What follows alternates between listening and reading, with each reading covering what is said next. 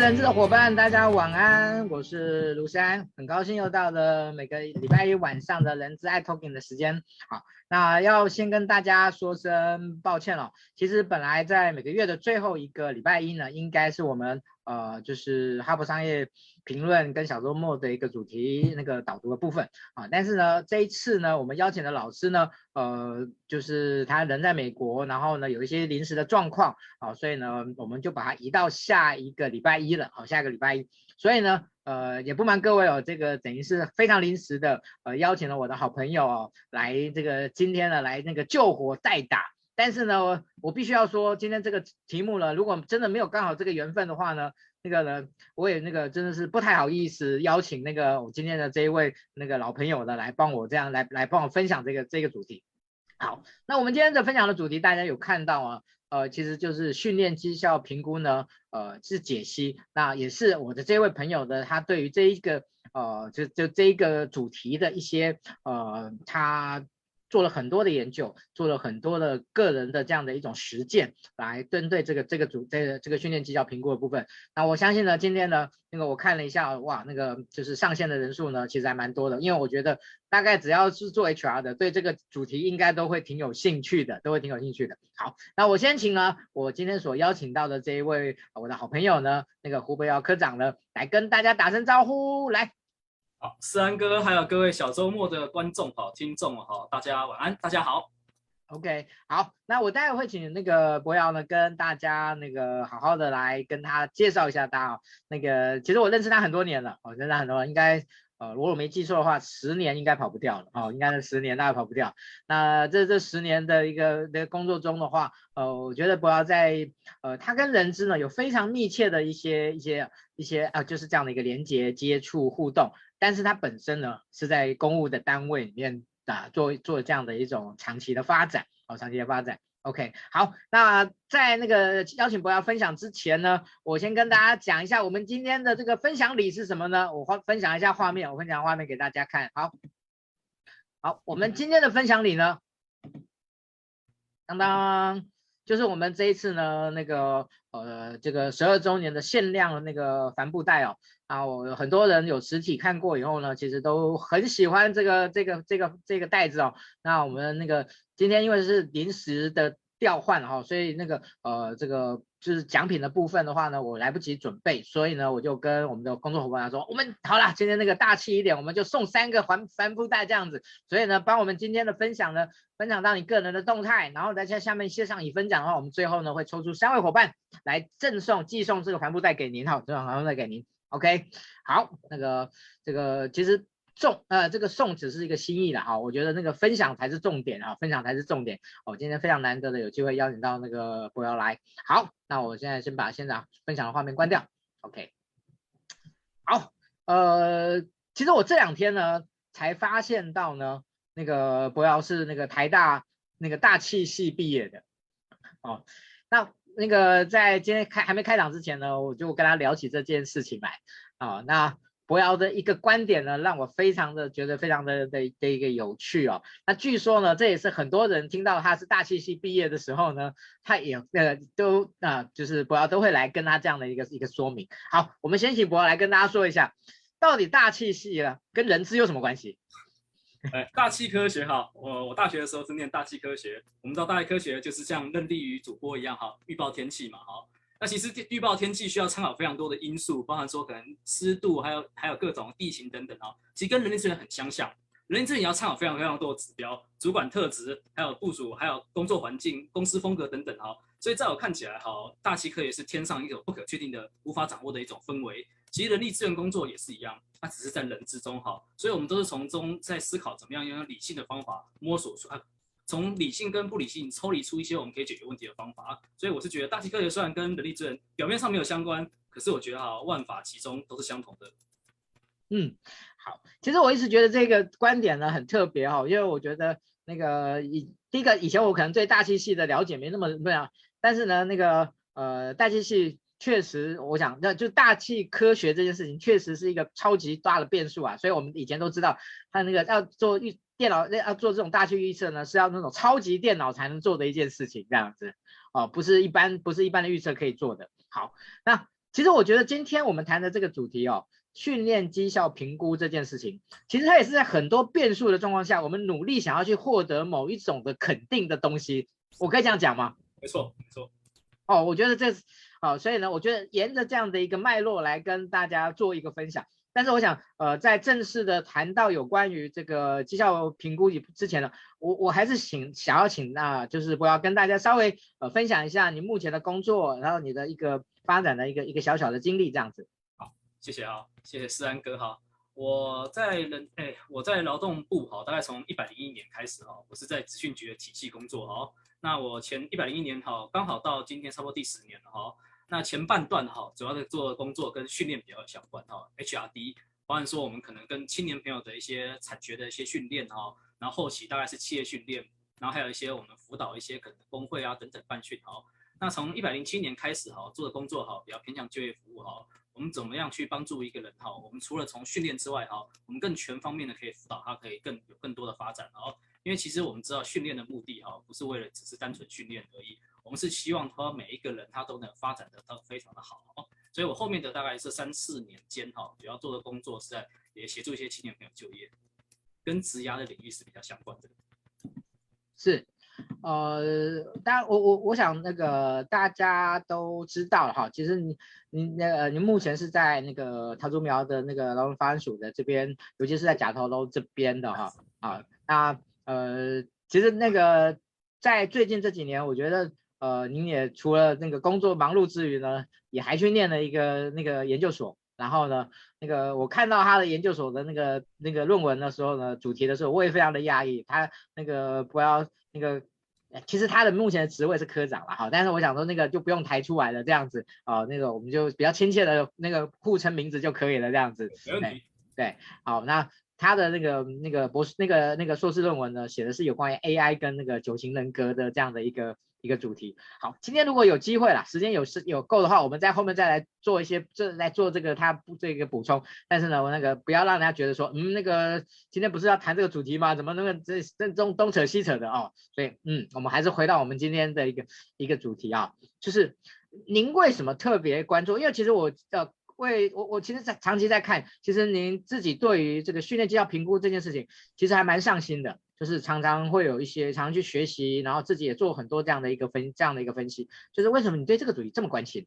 嗯，大概有两个有两个问题啊。因为我们当上主管，其实，在当主管前，我们就跟一般的人一样哈。我们听到训练，大家就想上课。那上课就是觉得啊，有的有趣，有的没有趣，大概就这么比较浅的一些问题啊。当上主管后，大家会遇到两个问题哈。第一个问题是，当你有课程的时候，有训练资源的时候，你要找什么部署去？这其实就是训练资源的分配。因为你不可能说啊，我们全部人都去上课，这是因为我们知道训练资源是有限的。第二个问题是哈，其实我一直很感兴趣的是哈，我们知道哈，我们人资朋友哈，我们公司很繁忙的时候哈，那训练部门是很受很受挫折的啦哈，因为没有人来上课。那公司不太忙的时候，也没有人来上课，因为全部人都去忙那个裁员了。所以其实训练部门有的时候哈，它是在公司中一个角落中是蛮不太受到重视的。其实我发现一个很很有趣的事情是哦，在台湾哈，其实 HRD 哈哈真的是 HRD 出身啊，做人资长是比国外还要少很多。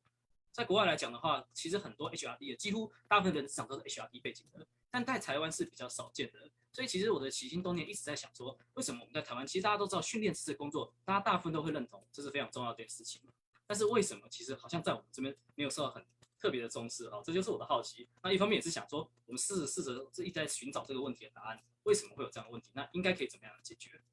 嗯，所以呢，呃，其实某一种程度而言呢，我们今天的分享呢，其实。在回应、在解答这个问题吗？嗯、我觉得是的，可以，我们试试看是不是可以摸索出一些些线索。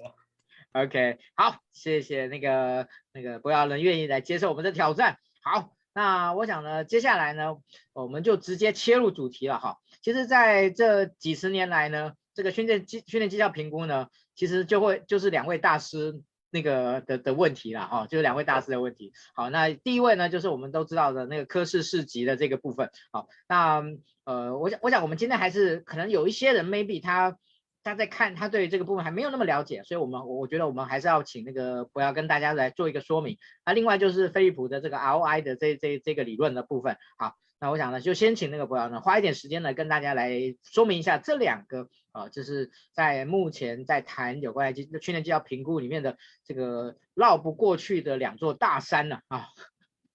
思安用大山来说，真的是蛮贴切的哈。所有训练做训练的念兹在兹，就在想我怎么样证明有效或者是没有效了。好，那我们最常用的那个 Kirkpatrick 哈，那个我们就说的科氏四级啊，因为它的中文英文名字蛮长的哈，大家通常都简简称柯氏哈。柯氏四级他在一百呃一九五零年，然后曾经提出了他的爸爸哈唐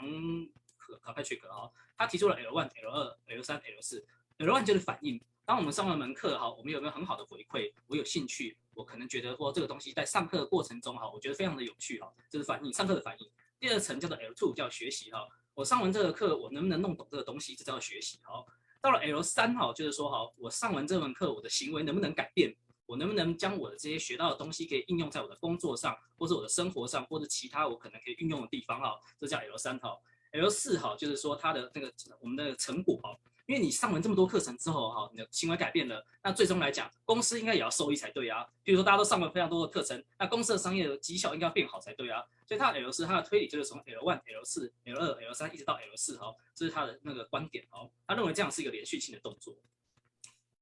那我们的另外一个常常被提出来跟他做对比的，哈，叫做菲，哎，那个。飞利浦哦，飞利浦的 ROI 的那个，这他们他们两个是应该算是打对台了哈，因为他们在美国哈，在很多的场合中，他们的观点都是互相对立的哈。ROI 它是从建立在那个科氏四级的基础之上，但是等一下我会来跟各位解释一下，这样子的观点有正确也有不正确哈。大体来讲哈，它是从这四级之上再发展出一个，他认为说训练除了这四级之外哈，我们最终要去衡量这个训练是不是有效益的。譬如说我们办完这个训练，可能我花了一百万，最后回收回来大概只有二十万。那虽然感觉起来过程中是还不错的，可是其实对他来看这是一个失败的，所以他提出了 L 五叫做 ROI，就是 Return 哈，他希望说确认一下这样的课程中哈，他得到的收益是不是大于原来的成本哈，所以那个飞利浦的 ROI 模式哈，就是在试图在科氏四级之上加一个第五级哈，那这个部分就是他所提出来的理论。那在国内来讲的话，比较多大概还是用科氏四级为主了哈，但在国外的部分，这个比重大概是将近一半一半都有。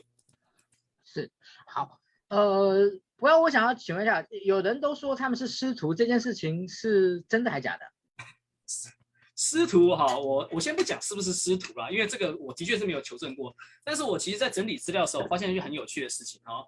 因为其实他们在很多场合，他们好像很少同台过。我查到的资料是从来没有看到他们同台，但是我看到有一次哈，那个那个飞利浦哈，他在简报中有提到卡派许格，那一次我就蛮讶异的，因为一般来讲他们都不会互相提到，他们都各提各的理论，因为他们有自己的架构哈。他在他的理论下面写了一个 fantasy，写了一个 fantasy，他不是批评，他写了很多人的东西，他都批，他有的有的写这是很有趣的，这是非常那个值得深入研究的，是什么？他但他 Kirkpatrick 下面写了一个形容词叫 fantasy，他帮他做了一个标注哦，他可能是觉得说他们在理论之间哈，他当然是建立在他的架构之上所成立的，因为他自己做的很有很多研究报告有引用那个 c a p c h 的东西哦，但是其实他自己的那个架构的内容是跟他是蛮不一样的，等等可以跟大家来介绍。嗯，好，其实呃，对于这个科氏四级跟这个 L I 的的的一个部分哦，其实呃，大概在在台湾，我想很多人都做了很多的，都很有兴趣，然后也做了很多的一个研研研究了哈。那我我在这边先帮那个博洋哦，先那个先开脱一下，就是这是他个人的看法，个人的知见哈，所以这个请各位不要来挑战他哈，不要不要说那个，嗯，我不认为哦，我们那个这样哦，我我想这个今天呢，我觉得就是。纯粹的一个个人的一个分享，哦，个人的分享，我想先在这边呢，先先先帮博瑶那个在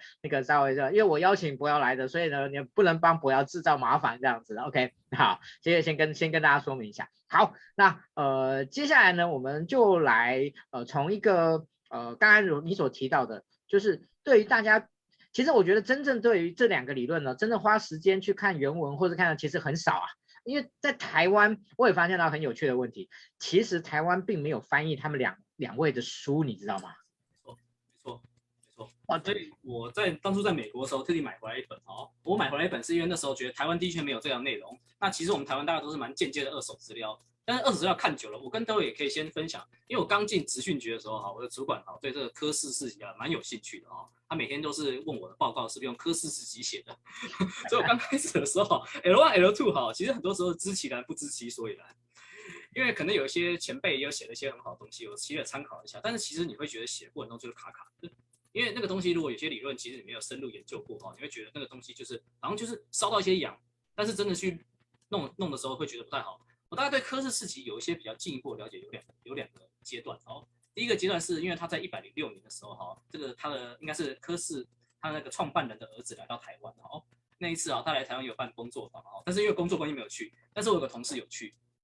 但是回来看他的讲义中是蛮震撼的，因为以前我们发现我们从 L 一、L 二、L 三正常人大家都是这样写上去，就是 L one、L two 写完 L one 再写 L two，写完 L two 再写 L 三，但是发现他的简报是先写 L 十，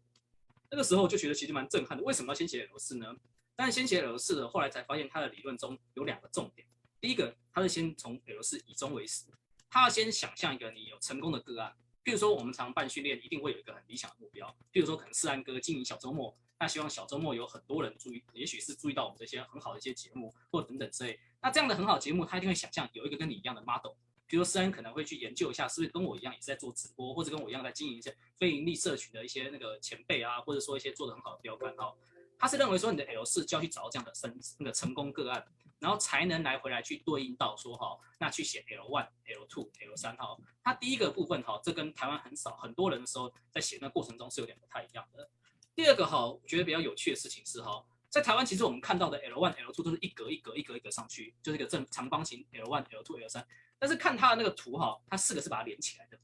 他是用的那个铁链把它连起来的。他在书里面画的是把它连起来，其实这就是我觉得很纳闷点，为什么台湾在翻的时候，其实没有翻译，我觉得还没关系，因为我觉得这个书真的出了，可能也卖不出去五百本啊，可能就是，可能就今天我们看我们直播的六十四个人会买而已啊，因为我那时候也有写写写写信问他说这个书有没有台湾有没有翻译，然后他就回我信说如果你有兴趣的话，我们可以来洽谈商业合作，后来我就没有了。那后来哈，我发现他的书中哈，其实他的图画都很有意思，他每一个环节中是有一环一环扣着一环的。他认为说，你每个环节中，如果 L one 跟 L two 是没有任何的连接，很强而有力的连接的时候，这样写下去是有问题的。所以第一次我后来发现中，其实我觉得这是第一个我震撼到，我觉得内容跟我想的有点不太一样。我们这样从 L 一直一直写到 L 是错的。第二个我发现一个问题是我后来去美国有一次去听他的演讲，因为后来隔年刚好因为工作关系刚好有幸啊可以到美国出差哦，结果去听他的演讲中，我发现第二个错误，他有讲到说哈，大家都他他跟我们现场开玩笑讲说。你们每个人都在写 L one、L two、L 三到 L 四。他说很多训练是没有到 L 四的。他说像比如他举了一些例子，譬如说像新人训，我们新人训都有主管致辞嘛，董事长致辞，或者说我们新人训最后可能有个同乐会或者交谊或者等等之类。他说这种训练只有一个小时或只有两个小时，那你能预期他到 L 四吗？那如果你写到 L 四，那是不可能的。所以后来他跟我们讲的是，很多训练其实就只有到 L two、L one。那后来也是我的工作，我在观察。其实像我们常常很多公开班，大概也就是到 L 二。但是如果你用 L 四的思维去做 L 二的话，这是不太对的。所以其实，在后来，在我在很多工工工作的关系，或者跟一些自己在写一些课纲的时候，也才发现哦，其实如果你一开始你的那个最后你想要达到目标的位置是错的，那你再倒回来写，其实是不太不太精确的。嗯，好，其实您刚才提到这个就是以终为始这件事情哦，呃。在现在呢，我们在高谈敏捷的这个时代里面，其实对以终为始其实是一个很大的挑战。是的，对，因为以敏捷的概念的一个很有有一个很核心的就是，我不知道我最后的终点在哪里，所以我才需要不断的尝试、不断的回馈、不断的调整。那这个跟呃这个以终为始这件事情上面，其实就有一些有一些不太一样的地方。好，那那个。我要你对这个部分，你有一些看，你有没有有没有有没有一些看法？我有两个观点可以回馈了，因为这个其实问题，其实我们也是在常常在想说哈，因为第一个哈，敏捷它是有一个很快的迭代的过程中，它可能透过不断的部分去达到一个目标，可是敏捷的过程中，它还是有一个方方向跟路线。那其实这就是等下可以讲到 ROI 的部分哦，因为 ROI 它很关心的事情，它是每个事情它的小的目标跟大的目标。你可能敏捷是有一个有些地方是有目标是大的跟中的还是小的，那科氏四级非常强调那个成功个案。所以其实为什么啊？我认为 ROI 其实是一个科室更好的一个 model，是因为哦，它其实在过程中把这些东西去定义的更精确了一点点。而科氏四级它的观点就是觉得说哦，如果你真的没办法做 L 四，那你就做小一点的目标。所以如果是卡拍曲克来想这个问题，他可能会说，那因为你的迭代的过程中，可能过程中需要的目标会变得比较小，那你就做成很多 L two L two，把那个 L 四变得比较小一点点。因为 L 四不见得是要达成，譬如说完成一门简报课等等，它可以把目标设定的更小一点点。可是卡派取给他的一个问题就在于说，它其实对业务需求连接蛮弱的。它其实它的很多东西，它并不是直接影响。他讲过一个名言，就是被后来为什么被那个飞利浦去攻击了？他说哈，训练哈，其实最终的目的，他只要是办训练就有效果。这是他说的。他说啊，他说 ROI 在算那些商业师，他都他说那个比较适合银行。而且他讲的，他说哈，他说其实啊呃训练只要是办训，就一定是正的效益，没有可能会有负的。这个我就这这不是我的观点了，这是他的观点哈。嗯。所以我觉得说，在飞利浦跟那个 Carpatrick 的这些观念上，有一些部分他们想要解决的问题是不太一样的。这也是等一下我会跟各位分享。我觉得他们应用的场景是有点不太一样。是，好，我我想我们接下来就是要谈了，就是这两个理论的呃所谓的应用的场景哦，就是呃他们的连到底有有些人一直说要把他们这两个理论连接在一起，有些人觉得说呃这两个理论是不能连接在一起的。哦，我想在这个部分呢，我们都一起来请教一下那个博尧。我后来在思考这个问题的时候，哈，因为刚好上礼拜也是上了 ATP 的学习证书课程，哈，我后来回去再重新梳理这个问题，哈，我认为其实 Carpatrick 它着重的重点是在效果，它比较着重在效果，这个事情完成，这个训练完成之后，它就是要达到原来的效果。可是那个 RY 它做的是效益，这个事情本身做完之后是不是有效的？其实不见得，你有效果不见得有效益。我们常常办完的课程，可能上课很感动，但是下课不会动，那效果可能会停留在一个部分而已，哦。但是其实 Carpatrick 跟那个飞利浦最大的差别在第一个哦，就刚刚讲好，因为飞利浦哈，它在修改 Carpatrick 那个 model 的时候，它加了一个东西，它在你的 L one 时候加一个预定行动计划，它会它很着重说你在办这样课程的时候，假设我今天是学员，不管是企业内训或者公开班的学员，或者说任何的课程的学员，他一定要你去先思考说，你来上这门课是为了解决什么问题，不管是也许只是为了兴趣也好，或是为了想要帮公司赚更多钱。或是帮你个人的那个职业发展更丰富一点点，所以如果你这个东西如果没有设定出来的话，好，那后面每一个层、每一层、每一层都是无法扣扣紧的。所以其实那个飞利浦哦，他做的第一个修正是，他把那个 Carpatrick 的东西做这样的更改哦。第二个他更改的地方在哈，他把那个我们 L 三哈那个 Carpatrick 叫做 behavior，叫行为，然后他的 L 四叫做结果 result 哦，它的名词都把它稍微小小的修正了。它的 L 三叫 application，叫应用。飞利浦把它叫应用，应用的意思就是不在于说，好，不一定是你的行为改变，你的行为改变可是不代表说你会应用出去。可能我学了简报课程，但是我拿去只是放到我的那个电脑里面自己修改，自己孤芳自赏哦。但是我也有可能学了简报课程，我即便没有用到工作上，但是我用在其他的地方，可能做个人行销等等之类的哦。这个部分，result 也是变 impact，是它做了更多影响，它很强调哈，影响不是只有有形的影响，它有无形的影响。所以这个部分来讲的话，我是觉得说菲利普的理论的架构哈。它除了它的关联性、连接性是比那个科氏更强之外，哈，它的影响层面是构面是比较广泛的。嗯，其实这个比较有趣哦，因为就好像我刚才提到的，因为台湾其实根本就没有呃菲利普的跟那个科氏的书的中译本，然后来在台湾，所以其实大多数的人其实都不知道，呃，飞利浦其实是对于这个科氏四级呢是有一些不同的。他运用了他的这个四个框，四个四级的框架，可是他又做了一些调整。哦，这件事情其实其实我觉得知道的人不并不多啊。错，没错。哦，其实他的东西哈，在其他的 RI，他的 Institute，他在网络上有一些免费的 resource 啊。这个东西如果等等会后我也可以分享在我们看我们的那个连接中好了。然后就是他有些是免费的资源。其实看完他的东西，你会知道说有两个东西哈，一个方面就是他们架构不太一样，第二个他们想解决问题也不太一样。刚我有分享到哈，其实那个卡佩奇他很单纯的就是认为说哈，我这个东西我做这个训练哈，我一定要有一个很成功案例在这个地方。譬如说哈，我们今天也许是要做简报课程，我就一定要找到一个简报大神哦，所以看一下他简报做得好，他一定有些领先指标。为什么他可以简报做得好？他有哪些关键行为？是很会设计吗？还是很会做那个版面编排啊？可是卡开哎，可是飞利浦认为的不太一样哦。他认为你这个东西如果跟业务没有连接在一起哈，即便这个东西是有成效的，那这个谈是没有意义的。譬如说，他会一直梳理你做这简报课是要干什么？简报是为了兴趣还是不是兴趣？那跟公司有连接到，那连到什么样的程度？你要自己自评，是很强的连接还是很弱的连接？是你自己一个人这样连接，还是大家都这样连接？所以他把那个问题的意思啊，会拉到一个真的是跟我们 business 那个的 result 会切得很抓得很紧。嗯，好，所以。嗯，我可以比较大胆的说，就是呃，其实飞利浦的的这一个 ROI 的概念，其实反而更贴近现在在所谓的策略人资的这种形态的要求，跟业务跟跟效益有更高的连结这件事情上面，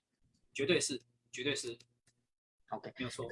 呃，可是实际上目前来讲，在谈这个呃，就是训练绩效评估的部分，主的主主力主轴还是科室四级啊。其实我我我也觉得很有趣，我等下要分享一个台湾的研究数据。台湾即便是科氏四级在训练是战略架构，但台湾真正在做训练评估的比重蛮低的。所以其实台湾在做训练反正是个小众。呃，我可以先讲哈，在美国哈，我们有做企业企业有在做那个训练评估，大概比重大概是九十五趴，九十五趴。然后而且这个数字是在成长中，虽然因为成长也没办法再成长太多了，但台湾哈调查过两三次，是从最高的时候大概七十趴左右，而且在下滑中，在下滑中，大概只有六十几，哎，大概六十。上次调查是一百零八年哦，大概只有六十八趴的企业在做那个训练绩效评估哈。所以第一个问题是说哈，没有做有两种可能，一种是不会做。第二个是真的不好做，第三个是他可能做的时候觉得说也没有什么他想要达到的意义，然后这个等下我还可以再分享，而且他们内部的数字还蛮有趣的。我我之前曾经听过一个人资的前辈讲过一个有趣的的一个回应，在关于这个绩训练绩效评估问，他说需要训练评估有时候会搞得比做训练还麻烦。哎，没错，训练本身就是一个成本啊。就是他觉得训练，呃，当然训练也花了时间，花了成本。可是为了要把训练绩效评估里面所可能所花的成本，甚至花的时间，比那个做训练还麻烦。对，所以我就很有趣，我就可以来想的问题就是说，那我们做训练评估是为了要达成什么样的目的？我们今天做训练评估，如果假设我们假设可能是有用没用嘛，对不对？因为我们都很想证明这件事情，即便没有用，我们也要死也要瞑目啊，我知道没用的地方在哪边啊。因为我们常，哎，因为我们人知道常常会有个问题，就是说，哎，这个课不好，一定不是我的问题。可能是老师不好，要么就是学员不好，要么就是派他出来上课的学员不好，要么就是场地不好，要么就是外训的那个单位可能合作的管顾公司不好，反正一定不是我自己不好。所以如果真的在做评估下去，就会有个问题来讲的话，那我们如果是有专业的背景，我们有专业的学历来做这件事情的时候，我们可不可以证明到底不好环节在哪边？因为其实我们当然很容易可以理解推一推嘛，大家都想说啊，这个简报课程不有趣啊，那下次换一个比较贵一点老师来就好了。但是如果老师又换一个老师来还是没有效果的时候，那可能就是这次来的学员都。不是那么 OK，但是如果你一直发现一直这样做下去，做到最后会发现，好像每一次的满意度都是那个样子，好像都不太好。然后过了一年之后，又是同一批学员又回来继续上课了。哎，这个时候我觉得做我们做训练评估就会想的问题就是说，那到底是哪边出了错？所以我觉得我我会跟各位分享，就是说哈，我们在做训练评估哈，我那时候在跟给思安的一些那个分享的时候，我讲说哈，我们做评估是为了幻想这个如果的这个境界，还是要撰写一个成果？我们看到大多就是撰写成果境界的那个比较多嘛，哈。还是你要检讨效果，还是你要建立战果？其实我觉得真的是要做得好，是要拿拿这个来做个经营战果。比如说，我们今天公司哈，我花了二十万的那个训练成本，我帮公司留住了，或者帮公司人员绩效改善了多少部分，然后我创造出了四倍的效益，八十万。那这个时候，其实我公司的 HR 就是个盈利部门哦。HR 不是不能盈利啊，因为你帮公司省了八十万，其实就是帮公司赚了八十万。但是这个东西，如果你没办法去很有条理的去解释出来的时候，老板就会问说：“你凭什么觉得说赚了八十万？”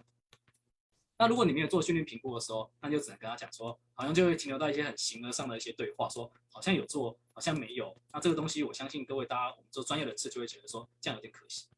嗯，不要你刚才所说的这个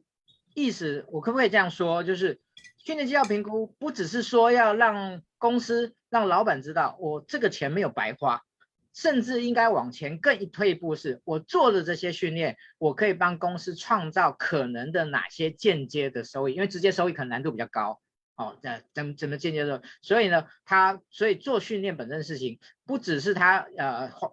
就是花钱有没有效益这件事情，而是他能够对于因为人被培训了以后，所以他在工作上面呢有好的表现，所以呢能够帮公司呢呃创造更多的营收，哦，这种。因为其实我们来看的话，哈，我们希望说我们自己做这样的训练这个 project，我们最后一定会有个结论。结论，就是说这样的课程，像刚刚讲，最简单来讲，你也改变了一些人的一些那个行为啊、态度啊，跟商业成果。可是如果你当你把这个东西是有系统是整理出来的话，你会发现一个事情哦，因为你大家不是只有那个我们招募啊，或者等等一些做薪酬的，可以帮公司有一些贡献。你的学习的部门，如果你可以帮助一个本来不是任的主管，把它变成是任，这个有有形的效益，也有无形的效益。有形的效益可能帮助说我们公司这样的能力稳定，无形的效益让公司的气氛变好了。这个东西如果是能透过一些比较是科学的方法，我们去把它分析出来，让老板知道，好好，这课程中的直接效益是什么，间接效应是什么，还有另外就是其他帮助我们公司其他人有什么样的影响的部分的话，这个我觉得是无无法被那个取代的。嗯，好，那个我刚才在跟博耀聊的时候，我突然那个回忆起了以前呢，呃，曾经那个那个接触了一家企业哦。那我不方便讲这家企业是什么，但是呢，他们的一个训练的这一个专案呢，他们当时的训练专案是有关于应收账款，所以当他们这个应收账款的这个课程结那个实施结束以后，他们作为于后来的整个绩效的的一个评估部分就非常明确，因为就是看那个应收账款的那个成长的那个就是收回来的那个那个差异啊，哦。那个这个是我看过在有关于这个训练跟绩效评跟训练绩效评估呢，一个在连结度上面非常高的一个一个一个一个训练专案，对，哦，我想分享一下给大家。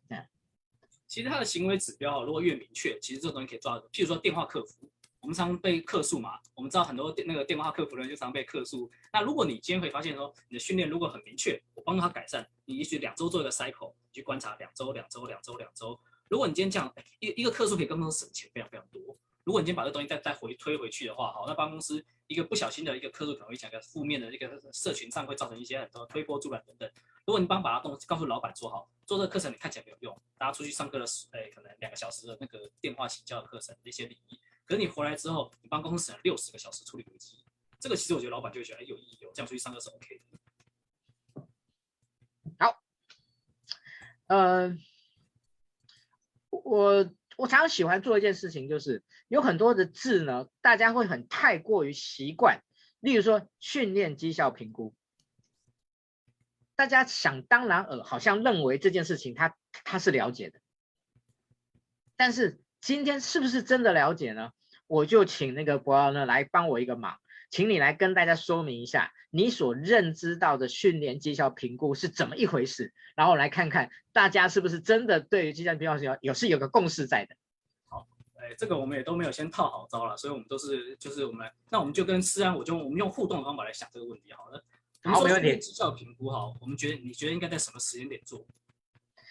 什么时间点做？嗯，因为这是一个好问题。因为我们如果我们把它变简单点问题的话，我们先来想说，因为评估嘛，对不对？因为我想最重要的，我们动词是评估，因为训练绩效是名词。那我们就想，我们如果今天我是一个新手人士，我接着说听到说训练绩效评估，我第一个想到的评估，我会在什么时候评估？是在很早的时候做评估，还是做很后面评估，还是中间评估？嗯，很多人应该都是习以为常的认为，应该是在课后评估嘛。没错。没错，这就是我们还可以从这边开始想的问题，就是说评估好，其实我觉得以终为始的观念就是从刚刚从来回来来绕，以终为始是如果你要从后面做到这样部分，你应该一开始就要做评估，因为你可能评估发现你根本评估不到那个东西。有时候我们想做评估，譬如说我想知道这个员工的表现，他会发现他的主管不愿意配合，那就无法评估啊。所以你等他想要评估才发现，哎，老板不支持，或者哎哎主管不知道要评估到什么样的程度。或者说我训练需要做一些追踪，去一些或跟进，哎，这个时候发现没有人能配合我，或者说我一个班有三十个学员，最后只有两个学员配合我做，那我这两个学员就可以代表这三十个学员的成效吗？所以在做评估的时候，我从定义还没回答之前，我会先先跟大家讨论一个观点，就是说哈，在评估过程中，我们讲 A D D R E，我们最重要的其实是我认为在 A 那个地方，第一个 A 就是我要在分析的时候，我要知道说我哪些可以评估的，有时候你会发现有些东西根本就无法评估，譬如说我要评估总经理的领导力，这个能评估吗？对不对？有些东西是我们可能想评估，可是无法去评估，或者说评估的方法不能用我们一般的方法来做评估哦。所以第一个我在讲定义前，我先我们先讨论，就是说我什么时候做评估。第二个我们来讲的是，我们评估的主观的方法也有客观的方法。那我来请教思安，你觉得主观跟客观如果让你来切的时候，你觉得多少比重比较合适？呃，您所谓的主观可能是某一种的自评这个意思，意思没错，我可能主观评价。对，那客观的话，可能就是由第三者，或是由某一些可以被测评的一些指标来做评估吧。我我我这样的认知应该是对，应该 OK 吗？对，没错。好，那如果是这样子的话，我个人会认为，呃，主观的部分应该在三成左右吧，甚至两成，哦，三成到两成。那我觉得客观的部分应该在七成到八成。好，没问题。好，那我们就会回来开始。我们从我们因为这个都没有对错啦，因为我们等下就从 K 来。刚刚因为思安既然要要考我这个问题，那我就要我们把这个问题 一起来把它定义的更精确一点点。好，第一个哈，其实训练绩效评估，我觉得要看专案的重重要性，还要看我们人员的成绩的高低，因为做的方法会有点不太一样。哦，如果你今天训练的绩效好，如果是基层人员跟高阶主管做方法绝对不会相同。基层主管越靠近那个接地一点点的时候，哈，因为它的东西是变化性比较小的。或者说它的样本比较多一点点，好，所以它的客观东西可以多一点点。主观的可以少一点点。但是你越往上哈，或者是越往主管的一些部分多一点点的时候哈，这个时候它的主观东西就要比较多一点点，客观东西就会少一点点。为什么？因为我们主管之间自评，我们不可能说叫所有的部属来评主管，就代表所有的答案，或者说我们东西，我们他的方法跟一定员员工不太一样哈。所以第一个要回答就是说哈，训练绩效评估，第一个一定要明确说，我知道这个东西是不是可以评估的，还有我要评估到什么样的程度，还是说，因为我们很忌讳一个东西，就是我训练绩效评估，就是做完之后我来决定你的考绩等等。因为绩效不一定这个东西，我们做的时候都会有一些道德规范。这个东西跟你讲，我们上完这个课，所有的表现，还有这过程中的一些记录，并不是完全取决跟你的年度考绩有相关。不然很多人都到时候就开始做，都他就有一些很异常的表现，就是说在课程中会有一些很奇怪的东西，或在做绩效追踪的时候，因为我们绩效不可能天天追踪。有一个观念就是，我们训练绩效，通常来讲的话，我们能追踪到半年到一年就已经很不容易了。因为你要追踪，要很刚刚像刚刚石安一开始开场讲，要很高成本。如果你今天为了一个主管，你花了三十万，结果发现就像我们讲 ROI，我结果我回收的效益可能很低哦，因为我只是确认他是不是认的，但这个不是认可能我的老总就看得出来他是不是认的，这个时候你做这个事情就是没有意义哦。所以第一个哈，训练绩效评估要确定他什么事情才可以评估。那第二个，我们如果再严谨的讲，我们七十二十十哦。这个东西是不是用训练绩效来解最好？那如果确定是的话，哈，那我们就是在最前面就要开始做，从 A D D I E 每一个环节中都要投入相关的一些资料。我在事前，我让他知道他可能一些不管自评量表或者做问卷等等。其实我这边要跟大家分享，就是其实问卷是最好的方式，因为你问卷可以最，因为成本最低，而且你可以收集最多的资讯。在美国，其实最大大家最多用的也都是用问卷去做这样子的分析。嗯，好，呃。在今天呢，我想呃，对于绩效评估的这个部分哦，呃，大家其实都会有很多那个师门秘方啊，我就我你常常会我常常会听到啊，例如说有一些前辈会说，那个去年绩效评估呢，不能每个都做，每个都做你就累死了。好，不知道博尧对这件事情有什么看法？完全认同。呃，美国是这样看的哦，美国他们大概呃，我先分享一个很有趣的基数字给大家参考哈。美国还有他们 L one、L two、L 三、L 四、L 五，他们都只有调查有多少企业做。刚刚讲九十五趴企业做，但是从二零一五年到二零一九年，很有趣的是，做 L one 的、做 L two 的、做 L 三的都减少了。等于说，刚刚像刚刚胡文刚讲的，很多企业半去，他是连 L one 都不做的哦。他是半去没有错，但是他连 L one 都不做，但是唯独有一个增加，就是 L 四，唯独 L 四是增加。所以其实第一个是说哈。我们做这个东西哈，最重要。如果我的商业目标是达到了，那我就要去看我什么东西是我商业目标最大的，是最有贡献的。因为如果我今天有一百个专案，有一些专案可能对它影响比较小，即便我有能力做到这个事情，但是因为我预算有限，我可能在训练绩效评估我只有三十万的预算，但是我要我有三百门课程，我可能就只能挑两门课或三门课做。而且希望做就是，如果我们今天是一个人资主管，或是我们是一个人资的训练专员，我最希望的目标是什么？我最希望的目标一定是老板看到我的贡献嘛。我不希望做完这个专案，大家发现全部发现原来我的冗员就是这个，这个我这个专员，所以我一定会做一个事情，就是老板最看重的专案，老板最重视的专案，还有老板最可能会支持的专案是什么？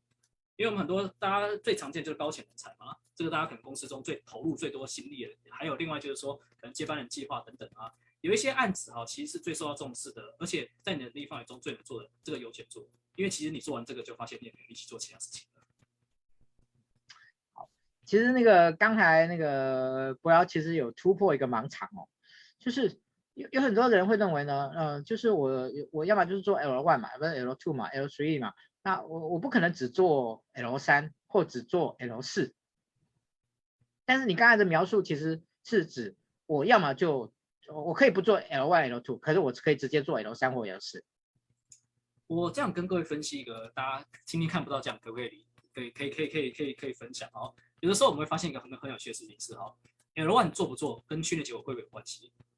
不见得关系。可能我们有些老师很严格，L two 做到了，但是 L one 很低分，常可能满意度只有四点一分或四点二分，但他的学习成效是很好的。回去长官也觉得说，哎，这个课程怎么很棒啊？怎么大家回来之后每个都能学以致用等等哦。所以第一个哈，如果你能确定说这个东西，比如 L two 跟 L 四是有正相关的时候，这个时候其实 L one 其实可以不用做。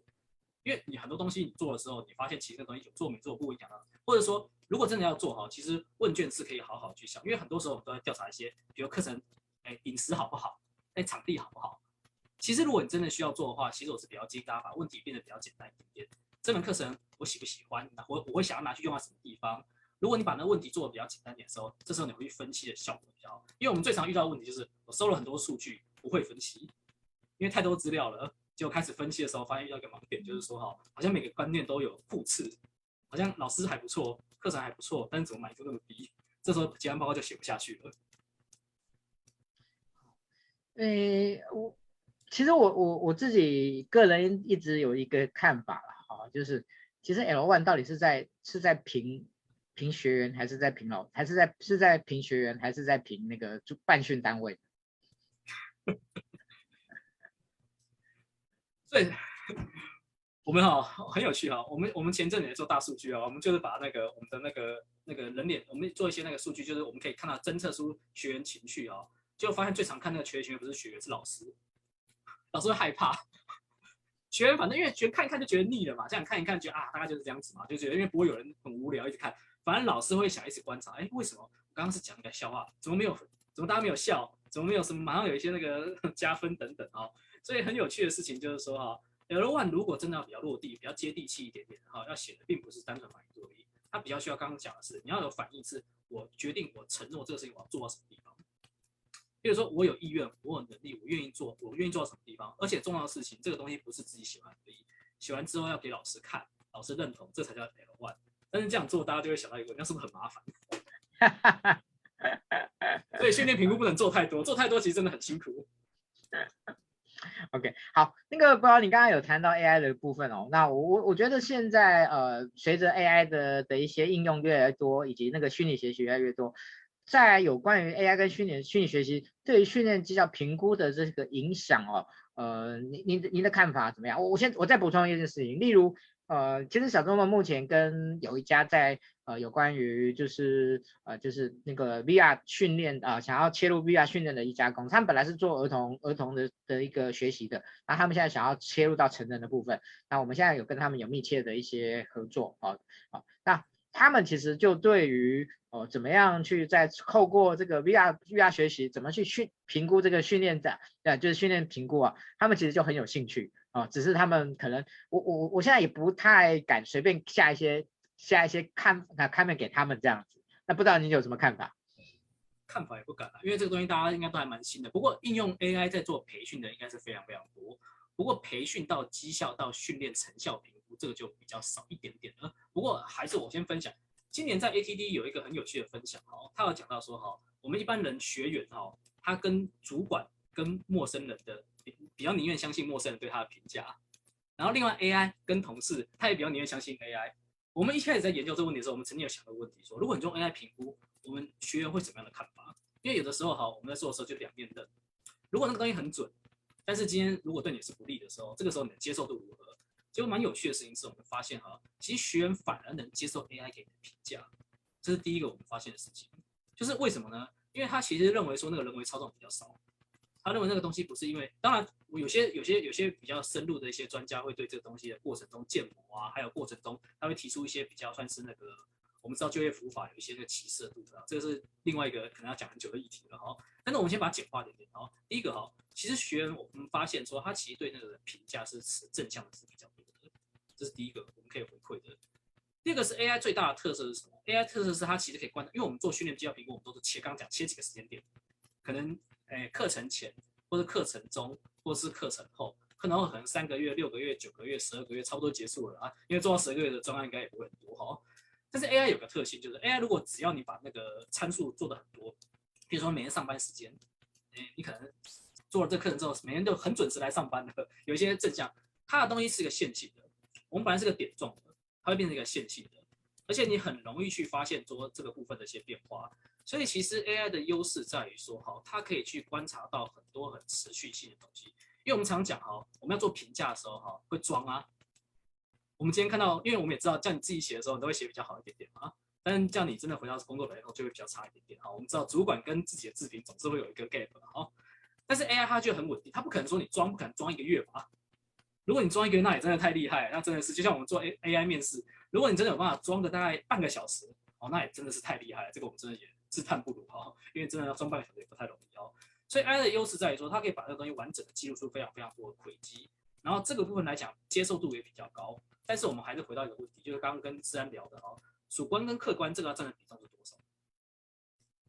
就是你今天这个东西，因为它可能是一个很客观的东西出来，但这个客观的东西如果对于一些比较，因为样本数比较大，还有他重复性比较高的时候，这个时候他觉得这样去做会比较有意义。如果今天我们公司只有主管、副总只有三个，那去这样做，那他可能占比重可能就要尽量低一点点。哦，这是我对这个事情的一些浅见哈，因为真的是这个还是还没有投入太深的研究。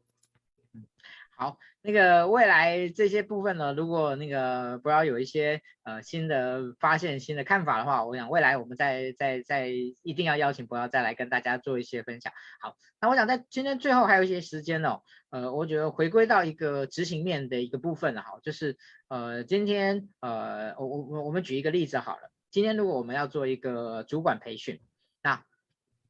我要怎么开始进行训练绩效评估这件事情？好，我想、很多很多 HR 可能他不做这件事情，可能也是他有点台湾话讲沙博啦，哦，就沙博这样子，可能他就说啊，那那我们就就那个有一个那个满意度的的一个表单啊，什么之类的，好、哦，可能很多人就就会只做这件事情，好、哦，那但是呢，刚才博尧已经告诉我们，其实所有的训练绩效评估，其实是在一开始 A 的时候就要开始做了。因为那是一个评估的阶段，你必须知道哪些能评，哪些不能评。好，那我们我们我们就我没有考您的意思了哈，我我想说只是只是实际举个例子，大家会比较容易理解。如果我们有一个最常企业里面最常出现的这种主管评、主讲、主管训练的这样的一个一个课程的话，那我会回馈两个实用的建议了哈，因为我们做训练一定还是回归到如果我们要是能用哈。第一个哈，你在设定的那个培训的时候一定要设定目标。那最简单的话叫做 A B C D 哈，我不知道各位有没有听过 A B C 的话，就是 A A 叫做 Audience 哈，你一定要确定说我们今天的主管是什么样的主管，比如说新人的主管，还是三个月的主管，还是什么厂区的主管，还是那个呃我们的等等的不同的主管不太一样。Audience。第二个 B，你希望他的 behavior 到什么样程度？譬如说我是希望这些主管最后是养成当责的部分，还是做到什么样的部分，还是我能带领人？因为有些新手主管他问的问题并不是真的是在他专业技术部分。他可能缺乏的是成带领，是 B 的部分哦。第三个 C 是哎 con 哎卡低选哦，你希望这个部分它做到什么样的那个程度？比如说我今天做完之后哈，我们可能 A B C D 哈，我们希望这个主管哈，最后他做出来的部分，他可以做以当者为例哈，他可以以身作则或什么等等，他能描述的非常非常清楚。最后 D 是 degree，那这样的程度它可以多少频率，它可以做到什么多久出现等等之类哈。所以第一个一定会设定好一个 A B C D 的这样目标哈，而且 A B C 其实是让你觉得 A B C 哪个最重要？如果你选一个，只能选一个的话，这个书上有写，这个好像美国人有在研究的，很奇怪。他们，我觉得美国人很有趣的是，他们做的那些训练，他们训练苹果，发现美国人很有趣是说，他最后都会在思考一个问题，说哪一个可以简化掉？因为他们做训练评估哈，都会就会发现，哎，这个太麻烦，这、太麻烦了。如果只能做一个的时候，那做哪个就好了。如果写 A B C D 太麻烦了，我不能写人什么人做什么事情，做到什么样的程度，然后做了多少频率等等。如果只能选一个的话，你觉得 A B C 哪个最重要？A，答案是 B，他们认为是 B。他认为行为是最重要的，所以如果你 A B C D 不太会写的话，那你就写行为就好了。因为你写行为之后哈，大家都可以看得懂。因为他说 A 其实有可能不是说 A 不对，因为 A 他他是意思是说哈，其实找来的人哈，有时候其实你你写是这样写来，就跟那些人啊完全不不相干。那 C 跟 D 是有的时候他没办法写成经验，但是 B 通常大部分是可以把它描述的很一致的哦。这是第一个给大家建议，就是说你在前面的时候你一定要写这个哦。第二个哈，我觉得跟各位要补充一个事情，大家会想？今天如果主管表现好，是我训练课程造成的吗？哎，他可能表现得很好，但是说不定他认为不是你造成的啊，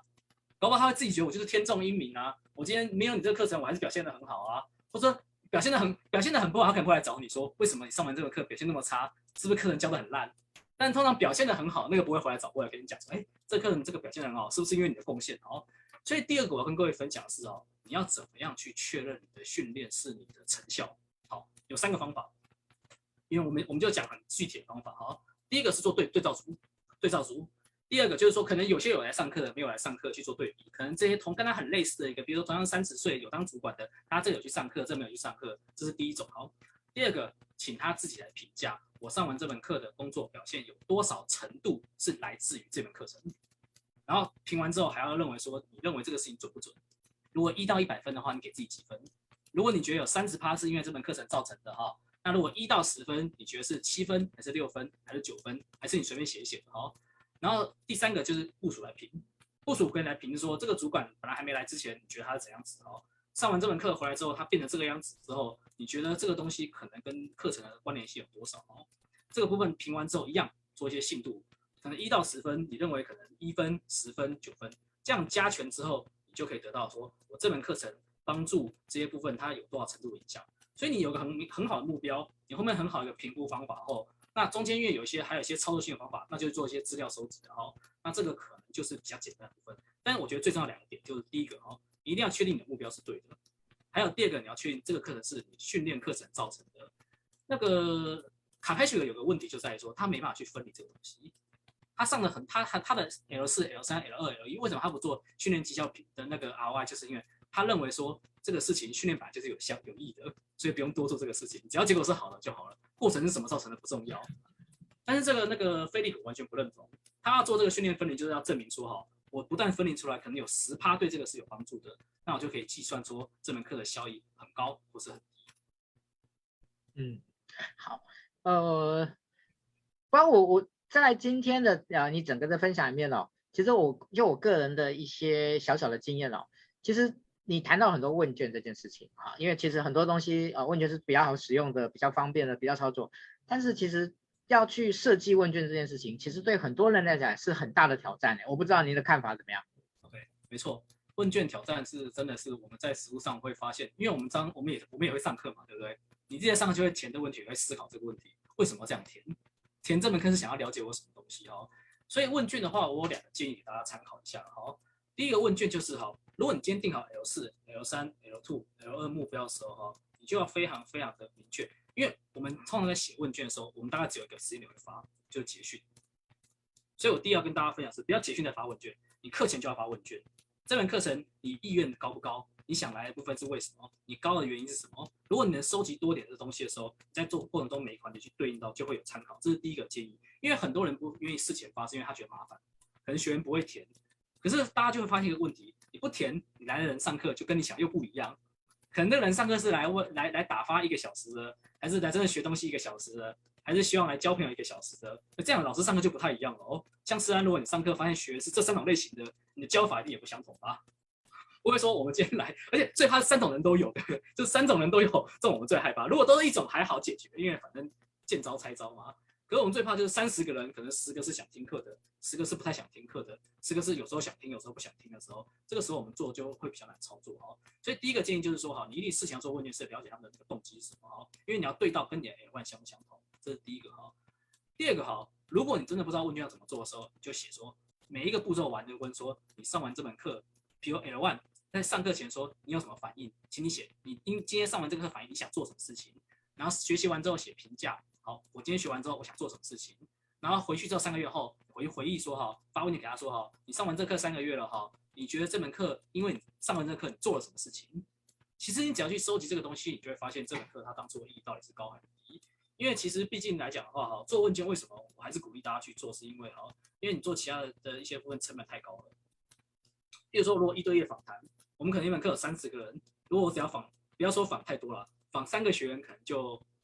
就一个下午就没了，而且还要还还可能没办法完全收集到你自己想要的东西哦。所以问卷如果你把它设计成这样子哦，行，一个是行动方案让他去写哦，另外一个就是说可能去让他去多了解一下过程中哪些东西是有兴趣的，那兴趣的原因是什么？或这门课你上完之后你有没有意愿拿去用？你你想用的什么？就不要太关注在，其实我们很常会把焦点着着重在老师上面，其实我觉得不需要。因为我们觉得老师是一个要要，就像思安讲的，是要评鉴没有错哈。但是评鉴完了之后，老师不一定会影响到你的工作表现。我们常常讲，上完课之后，老师就我们就就像百度一样，人也过河了，我们就是我们银货两訖就结束掉了哈。可是其实你自己的工作表现，这有没有用这个课程中哈，你还是要透过这样的方法去确认这个东西哦。所以我认为问卷是的确是需要花点时间去做这个部分的。嗯，OK。谢谢那个博尧哦，其实我嗯这个议题呢，如果真的谈的更细一点的话，我想其实真的还有很多可以可以好好的来聊的一个部分啊。那呃其其实我呃对于博尧今天的分享啊，我觉得真的是干货满满啊，干货满满。好，那在我做一个小小的那个 echo 之前呢，啊我想呢那个先让博尧知道一下，就是呃在我呃说完之后呢，也请呢博尧呢最后呢来给大家呃做一个收敛。然后做一个呃，就是训练性的绩效评估呢，对于企业的价值的这样的一个简短的一个最后的说明，哈，最后说明最后一个部分。好，那其实我不知道各位觉得今天的的一个分享怎么样哦？我觉得真的是非常的棒哦，干货满满哦，干货满满。那嗯，其实，在一开始的时候呢，那个我借着那个博尧的的的一个手呢，其实我真的不知道他有买书啊，那这种就是我只是一直很很很很困扰，台湾没有。他们两位大师的书这件事情这样子哦，这件事情一直让我很困扰。其实我们怎么看都是一些哦，因为那种你英文不好的人，就怎么看都是一些二手的的一些的的一些一些一些回馈而已。对，好，那呃，我我其实在这个部分我也曾经花了一些时间去做去收集啊，干嘛之类的哦，但是嗯，就是就是很少哈，就是很少。所以呃，在这个主题的部分，呃，你会觉得很有趣，就是这么重要的主题。但是在台湾的整个，其实大家并没有真正的去深入的呃去去做过这样的一种学习跟研究，甚至大家对于很多的这个主题的很多的一些看法，不能说是那个以讹传讹，但是呢，有很多的缺漏，这件事情是绝对跑不掉的，哦，是绝对就是绝对跑不掉。那我想今天呢，呃，透过呃博尧的这样的的一个说明哦，那我想其实有一些呃可能。会还蛮颠覆你对于那个训练绩效评估的三观的啦哦。如果你今天有一些人呢，那个听了今天的今天的分享，好，所以我我刚才讲说那个，嗯，那个啊，我说如果你的想法跟博尧的想法不一样啊，我没有说你错，但是呢，啊，我想值得啊，对于博尧的一些说明呢，值得你来做一些思考啊，这样说的啊。那那个刚才那个博要提到说那个那个那个柯市长他们。有点那个说，可不可以那个也也可以做一个商务服务了，来把这个书翻译啊？也许啊，真的，也我觉得台湾真的是应该应该把把这两本书要有机会引进到台湾来，我觉得才，我觉得应该这个这个是一个很重要的事情啊。也许这也是我们未来可以努力的一个一个一个部分啊，一个部分。好，那谢谢呃博博耀的的的一个分享啊。那我现在最后再把时间交给博耀。我也谢谢他，思安给我这个机会来跟各位来做一些交流了哈。因为其实我觉得训练绩效真的是像一开始思安讲，是两座大山哦。因为这个大山本身来讲哦，我们能不能跨过去都是很不容易的事情啊。其实柯氏跟飞利浦，他即便他的观念不太相同，但是我觉得他们在训练的核心的观念都是相同的。他就是希望有一些训练是有效的。那我最后想 ending 跟各位呼应的就是说哈，其实他们俩有个观点是蛮接近的。我们不是在谈有效的训练，我们是在谈训练成效。这两个看起来蛮接近的名词，再可以再讲一遍哈。他们不是在谈有效的训练，他们在谈训练成效。因为你的训练成效一定会回归落在你的绩效改善，你的绩效改善一定会帮助你的公司赚更多钱。所以我们知道哈，我们也知道，大家应该也听过哈。我们有台湾有一些企业哈，他们规模比较大的，他们成立职训中心，为什么？因为他发现他找广告公司来合作来做这样，可是他自己做更了解自己的需求。我训练部门的的我们的一些 HRD 的人员哈，他更了解公司的缺口在什么地方啊。他做的难道外面的人外不是外来的和尚不会念经啊？而是说我里面的人都一定能做得更好的时候哈，你能把那个 ROI 算得很清楚。我知道我的收益的时候哈，那我反而我们知道很多很有名的一些咨询东西反而变得赚钱的单位了。他做完自己的那部分还做外面的生意的，因为这个东西我觉得对企业来讲最重要关键是说哈，我不是为了赚钱为目的，但是我是为了减少公司的支出，这样的观念我觉得就比较棒哈。所以我觉得很多时候刚虽然我还漏了一点要跟各位分享，就是说哈，其实如果你不知道怎么开始的时候哈。你就找老板，最重要的事情开始哦。你确定一个事情，这个事情他做了之后，对他会有感的东西的时候，这个时候你的部门就更扩大，就可以做更多转换。嗯，谢谢博尧。嗯，谢谢博尧。嗯，我绝对不会讳言说博尧他其实并不是 HR，他是一个跟 HR 非常关系密切的一位呃在政府单位任职的人。那但是我这十年来，其实他参与小周末的比例其实相当的高啊，很多小周末的课，其实我都会看到博尧来来参与。其实一开始我有点纳闷，说你你为什么需要来学这些东西呢？但是我觉得，我想今天博尧的分享就可以让大家知道，就是呃，我觉得一个人在专业上的研习，跟他工作的某一些，我觉得是他自己的热情，跟他自己想要去自我成长的这种自我要求。那我觉得，呃，当一个人从第三者的这样的一种一种观察的部分，我觉得反而有时候会提供更精确、更客观的这样的一个意见哦。所以今天真的非常谢谢，呃，博尧给我们的这样的一个一个分享哦。那我相信呢，在未来一定有更多很棒的东西呢，博尧一定可以再分享给大家。好，那我们今天呢，这直播呢就到这边告一个段落，谢谢大家的的一个观看，我们下次见，拜拜。